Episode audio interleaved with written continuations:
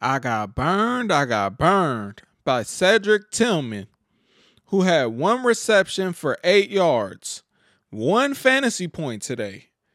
Only 11% of us had him today. What were we thinking, man? What were we thinking? We should have known better that we couldn't trust Cedric Tillman, man. One reception? What am I supposed to do with that? Man, you had four targets and you only caught one pass? Oh my God, you're trash. You're super trash.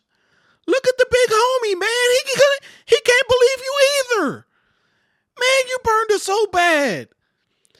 But congratulations to Cleveland Browns for clinching a playoff berth. But man, Cedric, you burned us, man. But it's all good. I bounce back. I bounce back.